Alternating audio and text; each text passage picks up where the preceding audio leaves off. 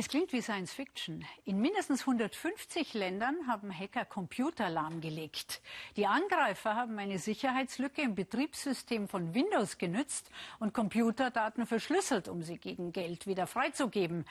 Mehr als 200.000 Firmen, Institutionen und Privatpersonen weltweit waren bis zum Wochenende betroffen und heute sind es noch mal mehr geworden wahrscheinlich, als viele ihren PC hochgefahren haben.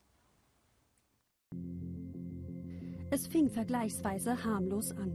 Doch innerhalb weniger Stunden verbreitet sich das Schadprogramm auf der ganzen Welt. Infizierte Rechner werden automatisch verschlüsselt. An die Daten ist kein Rankommen mehr.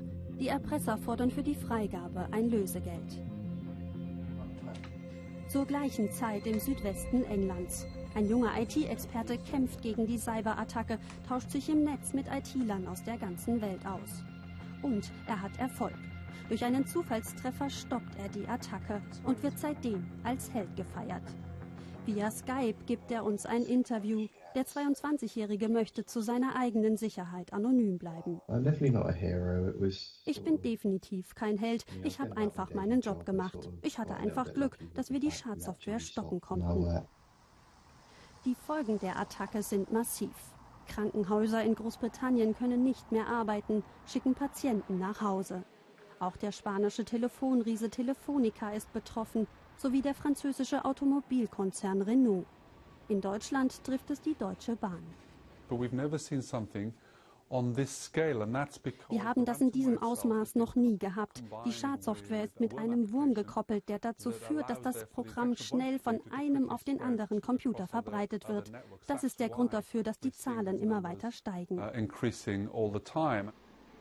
Experten hatten Sorge, dass eine zweite Verbreitungswelle droht, wenn Menschen heute weltweit zur Arbeit gehen und ihre Rechner hochfahren.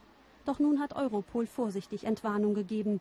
Eine weitere massenhafte Ausbreitung der Software sei offenbar vermieden worden.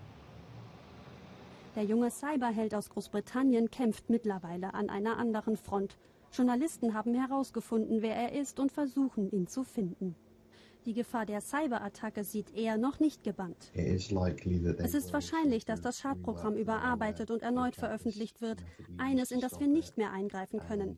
Es könnte also eine zweite Version geben, die wir vielleicht gar nicht mehr stoppen können. Die ganze Nacht hat er gegen eine Weiterentwicklung gekämpft. Er ist froh, wenn endlich wieder Ruhe einkehrt und auch der Rummel um ihn ein Ende nimmt.